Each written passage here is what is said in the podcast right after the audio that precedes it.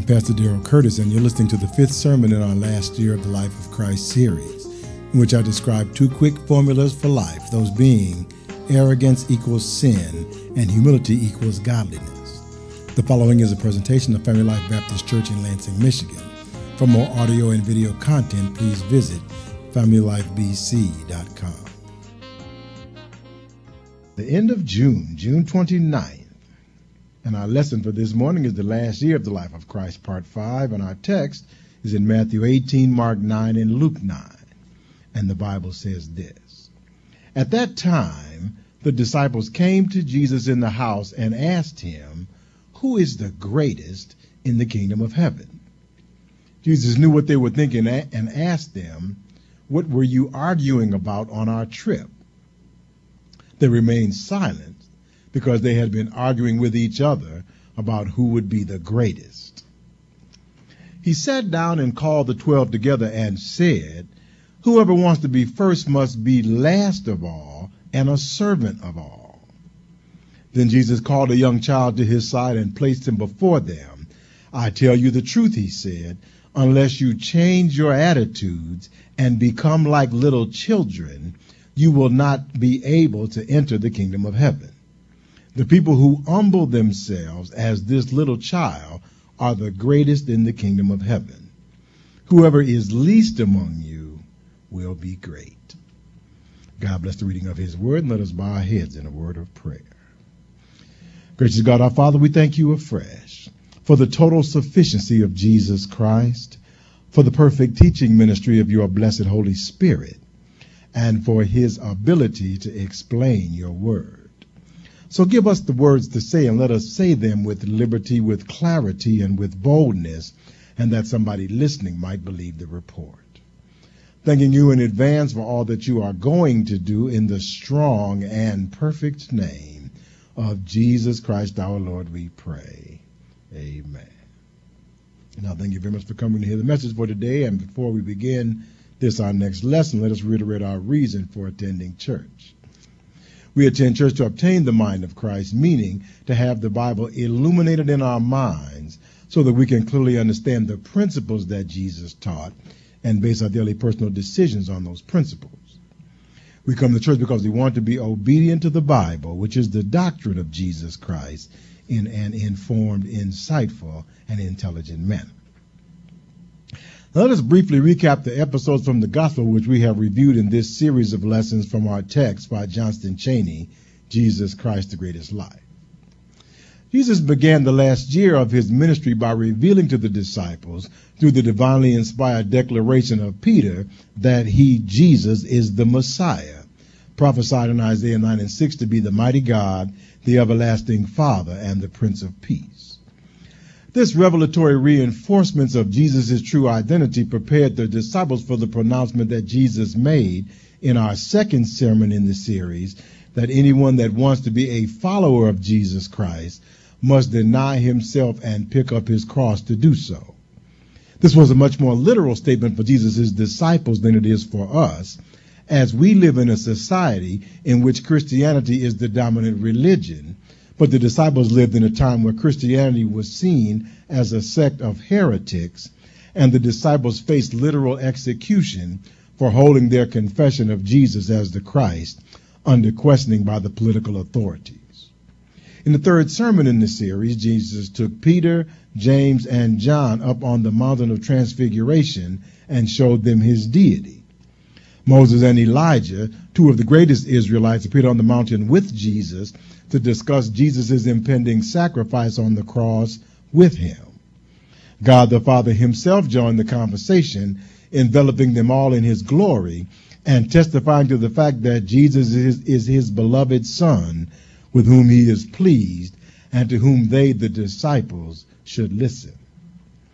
Now, after all these preparatory experiences to cement his identity in the minds of the disciples, Jesus then came down the mountain and in the fourth sermon in the series, delegated healing power to the disciples, sent them on a successful healing tour, and then watched as they came into contact with opposition.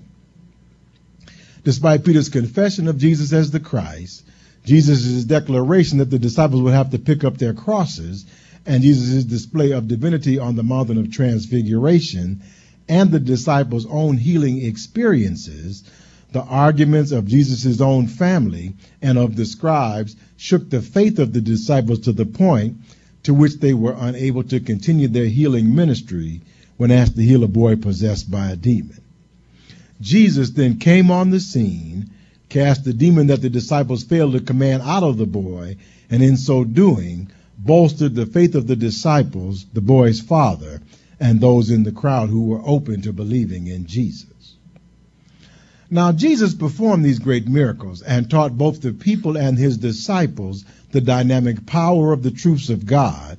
But even as the disciples began to bask in the glory of being associated with him, Jesus once again dropped a bombshell about his death on them to keep this truth in the forefront of their minds. Matthew 17, Mark 9, and Luke 9 tell us, while everyone was amazed at what Jesus was doing, Jesus said to his disciples, Listen carefully. The Son of Man will be betrayed into the hands of men. They left that place and traveled through Galilee, but he didn't want anyone to know about it. During their time in Galilee, he continued to teach the disciples, saying, The Son of Man will be betrayed into human hands, and they will kill him. And after he is, is killed, he will be raised up on the third day. They were filled with grief, even though they didn't understand what he meant. They were kept from understanding and were afraid to ask him about it. Now, throughout Jesus' ministry, from beginning to end, Jesus' focus was on his death. Jesus' first miracle was recorded in the second chapter of John at the wedding in Cana, which he turned the water into wine. And after that miracle, the Bible records in John chapter 2, verse 11 through 22, this beginning of signs did Jesus at Cana in Galilee and manifested his glory, and his disciples believed in him. After this, he went down to Capernaum, he, his mother, his brothers, and his disciples, and they did not stay there many days. Now the Passover of the Jews was at hand, and Jesus went up to Jerusalem. And he found in the temple those who sold oxen and sheep and doves, and the money changers doing business.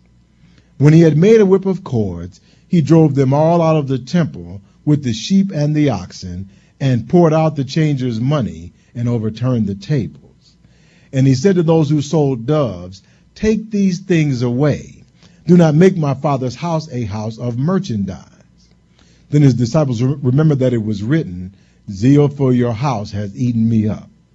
So the Jews answered and said to him, What sign do you show to us since you do these things?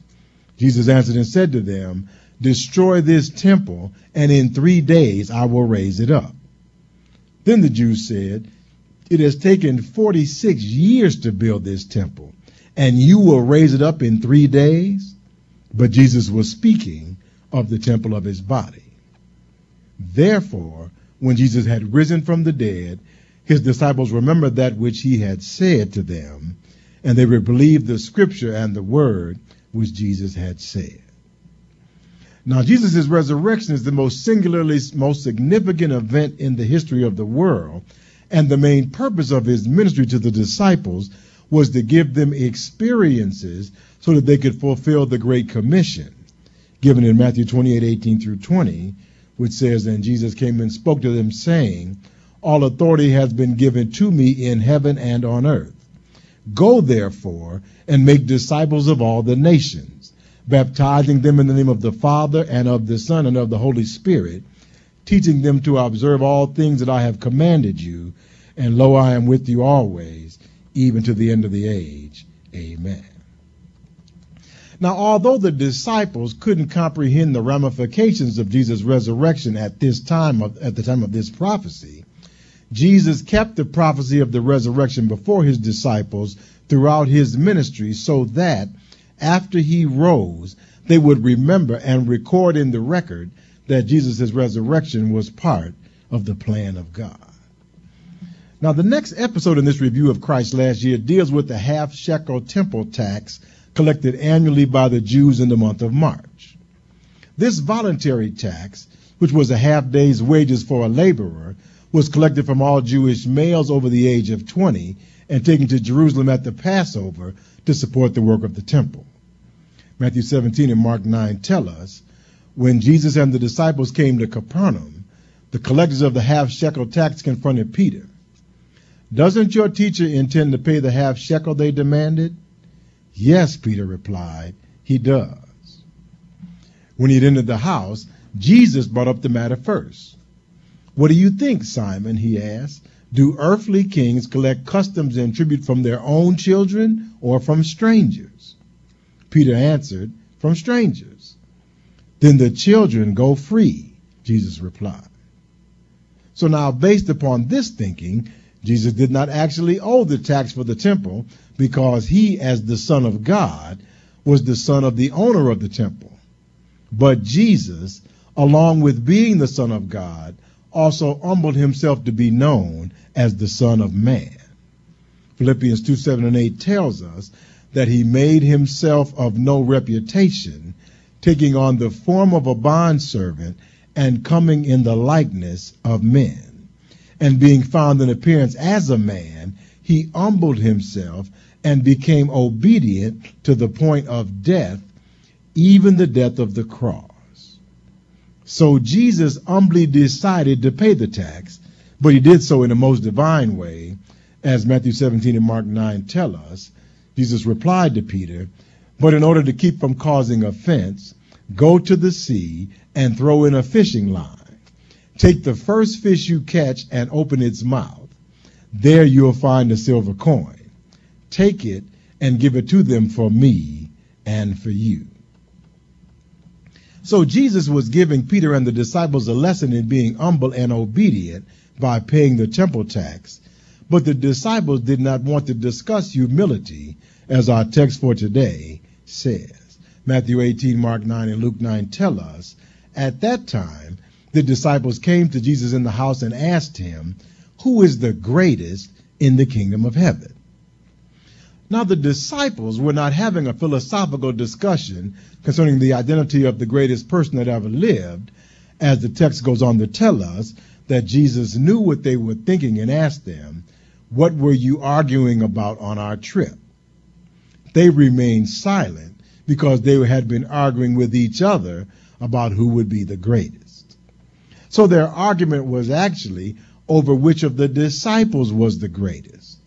Jesus recognized that the disciples missed his lesson on humility, and so Jesus gave them a demonstration designed to reorient their reality and make his point.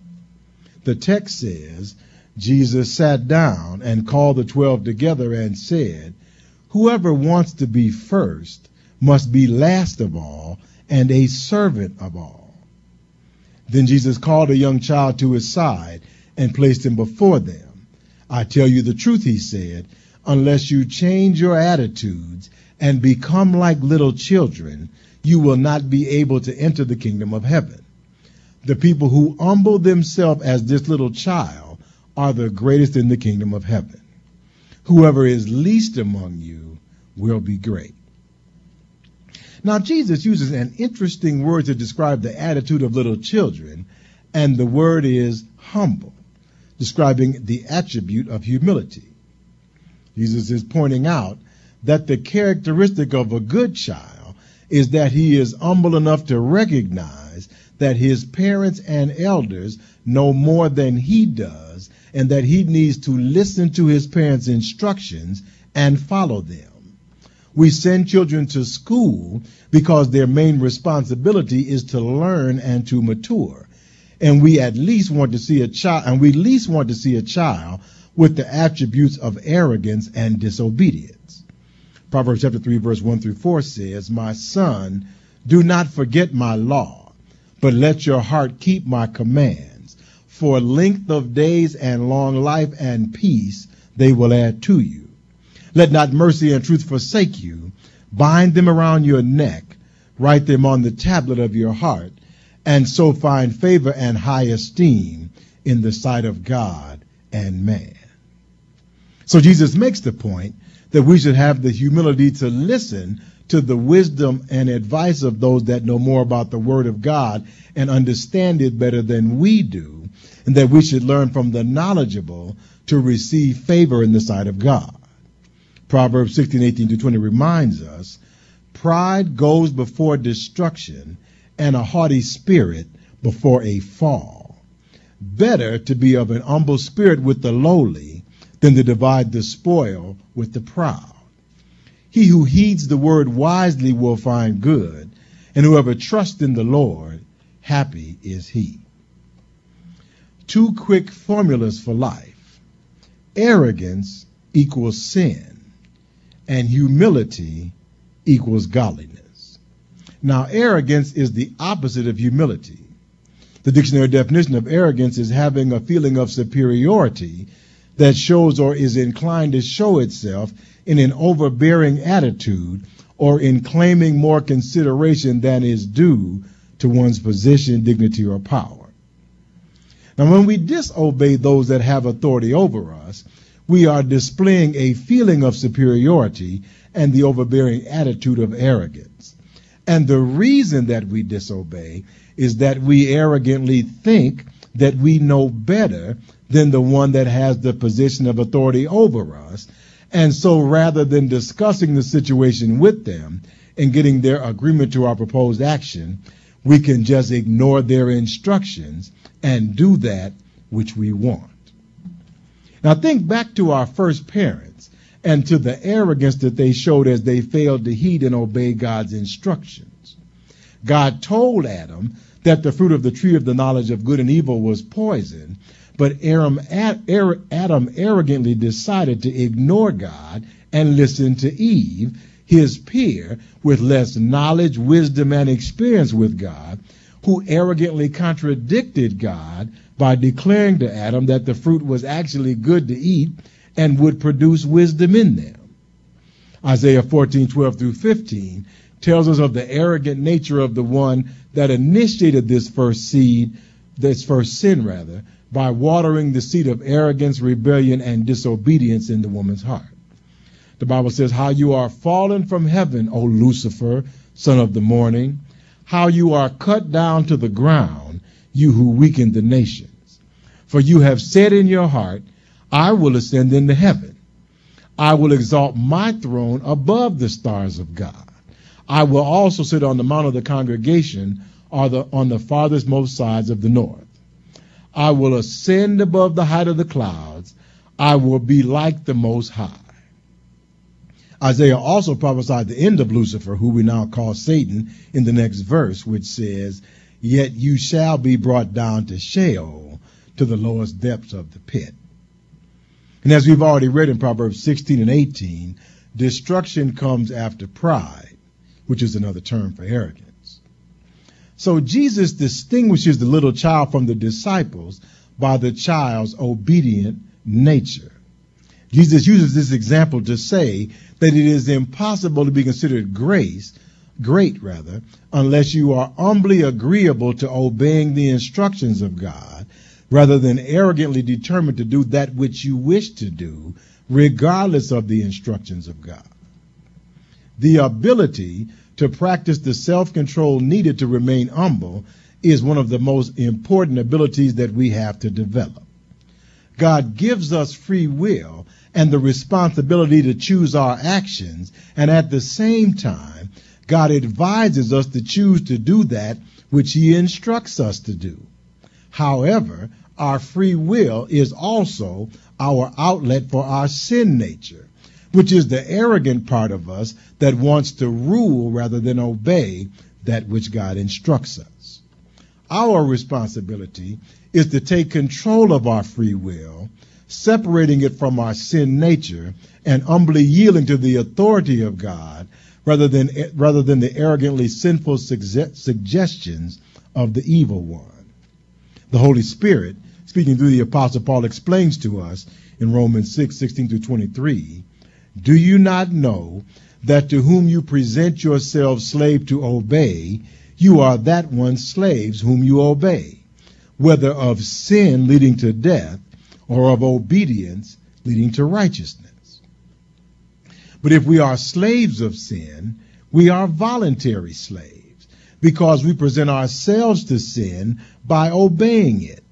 To be frank and honest, we like sin because sin generally has immediate gratification attached to it.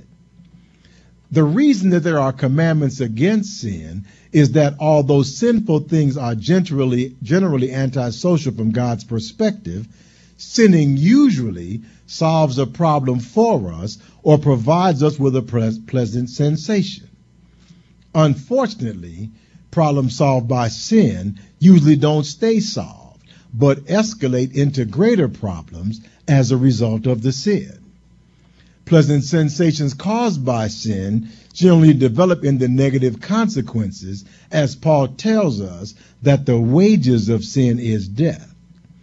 Paul goes on to say, But God be thanked that though you were slaves of sin, yet you obeyed from the heart that form of doctrine to which you were delivered.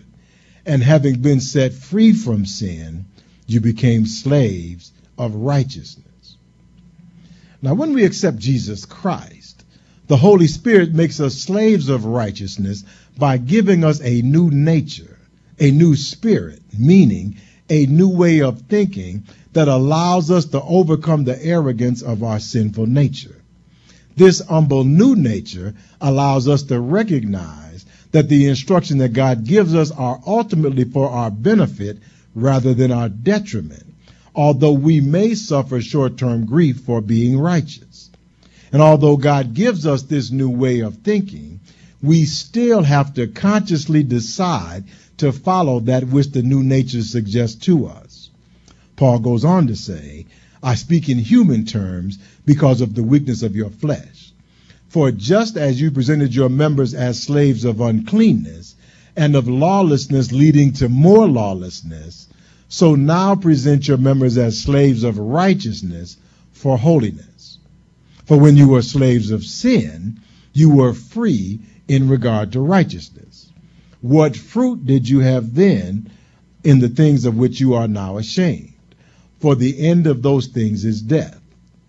But now, having been set free from sin and having become slaves of God, you have your fruit to holiness and in the end, everlasting life. For the wages of sin is death, but the gift of God is eternal life in Christ Jesus our Lord. So God's plan for our lives is to give us experiences that will produce holiness in us. Holiness is produced in the same way that muscles are produced, and that is by exercise. Jesus Christ is a case in point. One of the reasons that Jesus publicly communed with God on the mountain and did powerful miracles was to make sure that his disciples knew that he, Jesus, had the power of God available to him. Jesus raised Lazarus a man who had died and been buried in a sealed tomb for three days from the dead. And if you can do that, there is literally nothing that you cannot do. When those that planned to execute Jesus came to arrest him, Jesus made it clear to Peter, the disciple that used physical force to descend him, that he had access to 12 legions of angels at his disposal. Do you know what 12 legions of angels could do? Well, I don't either. But I do know that two angels destroyed the cities of Sodom and Gomorrah as though they were never there. So Jesus had the power at his disposal to handle anything that his enemies could develop. But Jesus' plan was not to defeat his enemies using any earthly force. As we've already read in Matthew 17, Mark 9, and Luke 9, the Bible says, while everyone was amazed at what Jesus was doing, Jesus said to his disciples, Listen carefully. The Son of Man will be betrayed into the hands of men. They left that place and traveled through Galilee, but he didn't want anyone to know about it. During their time in Galilee, he continued to teach the disciples, saying, The Son of Man will be betrayed into human hands, and they will kill him, and after he is killed, he will be raised up on the third day. So Jesus' definition of holiness was to voluntarily die on the cross despite the fact that he had access to all power in heaven and on earth. God's plan was to use Jesus as a sacrifice for our sins, that he would die in our place so that we could be forgiven. And had Jesus chosen to defeat his enemies and avoid the cross, the wages of sin would still be death, and there would be no gift of God through Jesus Christ. So was the cross fun for Jesus? By no means. Jesus had another moment in solitude with Peter, James, and John, like his experience on the mountain of transfiguration, except this time, rather than shining raiment, the men had a chance to witness Jesus in the throes of agony, crying out to God in terror, with the sweat falling from his brow like great drops of blood. Nevertheless, Jesus was resolute in his determination to carry out the mandate of God, as Matthew 26 and Luke 22 record. And Jesus took with him Peter and the two sons of Zebedee, and he began to be sorrowful and deeply distressed. Then Jesus said to them, My soul is exceedingly sorrowful, even to death. Stay here and watch with me. He went a little farther and fell on his face and prayed, saying, O my Father, if it is possible, let this cup pass from me. Nevertheless, not as I will, but as you will. Then an angel appeared to him from heaven, strengthening him.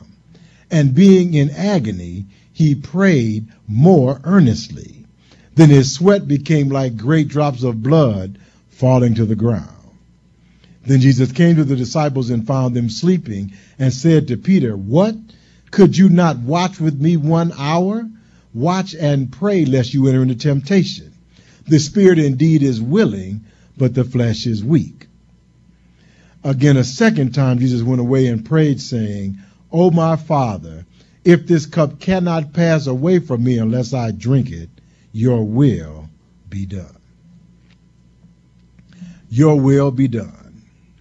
This is the humble, obedient, childlike faith of Jesus. He knows that there is agony ahead, but if his father wills that he suffer the agony, Jesus has faith that his father knows best, just like an obedient child. Jesus is known as the Son of Man because of the humility that he, that he is teaching us in today's lesson. Since God is our Father and all members of mankind are his children, all of us need to humbly trust him and obey him just as Jesus did as the Son of Man, an humble, obedient child that would trust and obey his Father rather than arrogantly second guess his Father's pronouncements. And the interesting thing about the relationship between the Lord Jesus Christ and his Father is that when trouble rises, the two of them turn to each other rather than on each other. God tells his son that the plan is that the son will go to the cross and the son turns to the father for comfort, not away from the father in anger over the father's decision or the sacrifice that the father requires of him. True love turns us to one another rather than away from one another in times of trouble. The key to this type of Christian love in which we turn to one another rather than away from one another is oneness. Jesus says in John 10:30, "I and my Father are one." And since God and Jesus is are one, there is no confusion between them about the plan of salvation. Jesus says in John 17, 20 through 23, I do not pray for these alone, but also for those who will believe in me through their word, that they all may be one, as you, Father, are in me and I in you, that they also may be one in us, that the world may believe that you sent me. And the glory which you gave me, I have given them, that they may be one, just as we are one, I in them and you in me, that they may be made perfect in one, and that the world may know that you have sent me and have loved them as you have loved me. Now, the oneness of Jesus and the Father is based upon Jesus' obedience to the Father. We know that God sent Jesus because Jesus is one with God's plan of salvation, even as an obedient son is one with his Father's plans for him. The Christian paradigm is that the Father makes the plan, the Son sacrifices himself to execute the plan, and we are all beneficiaries of the plan.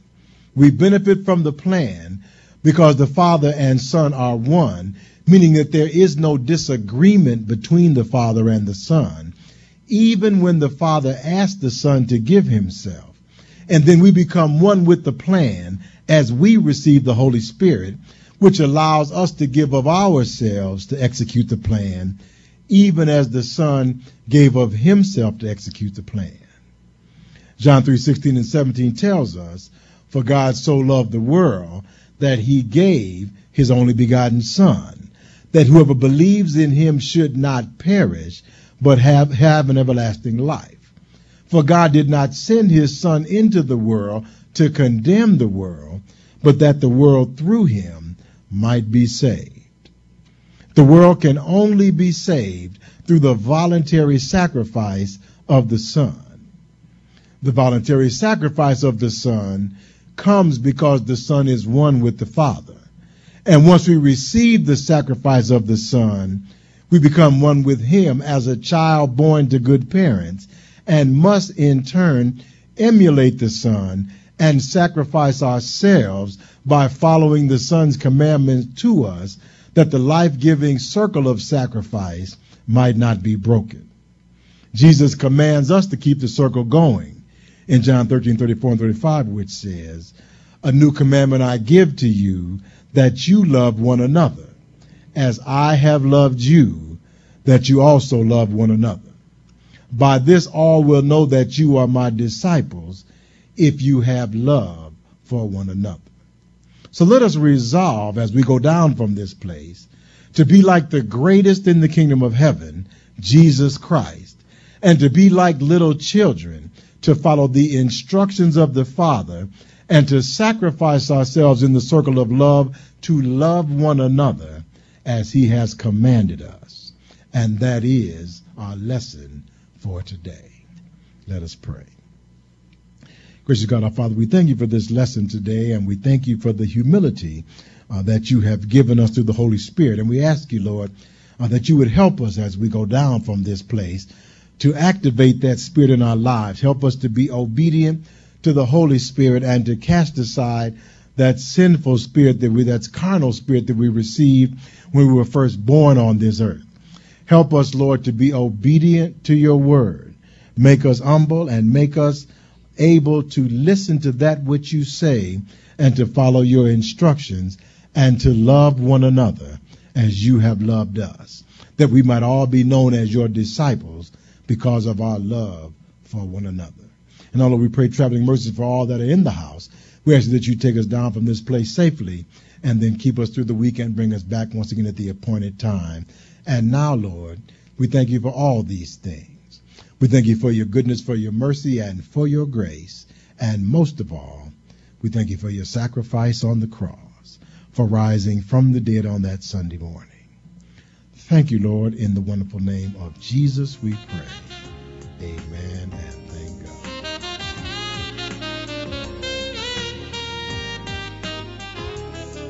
Thank you for listening.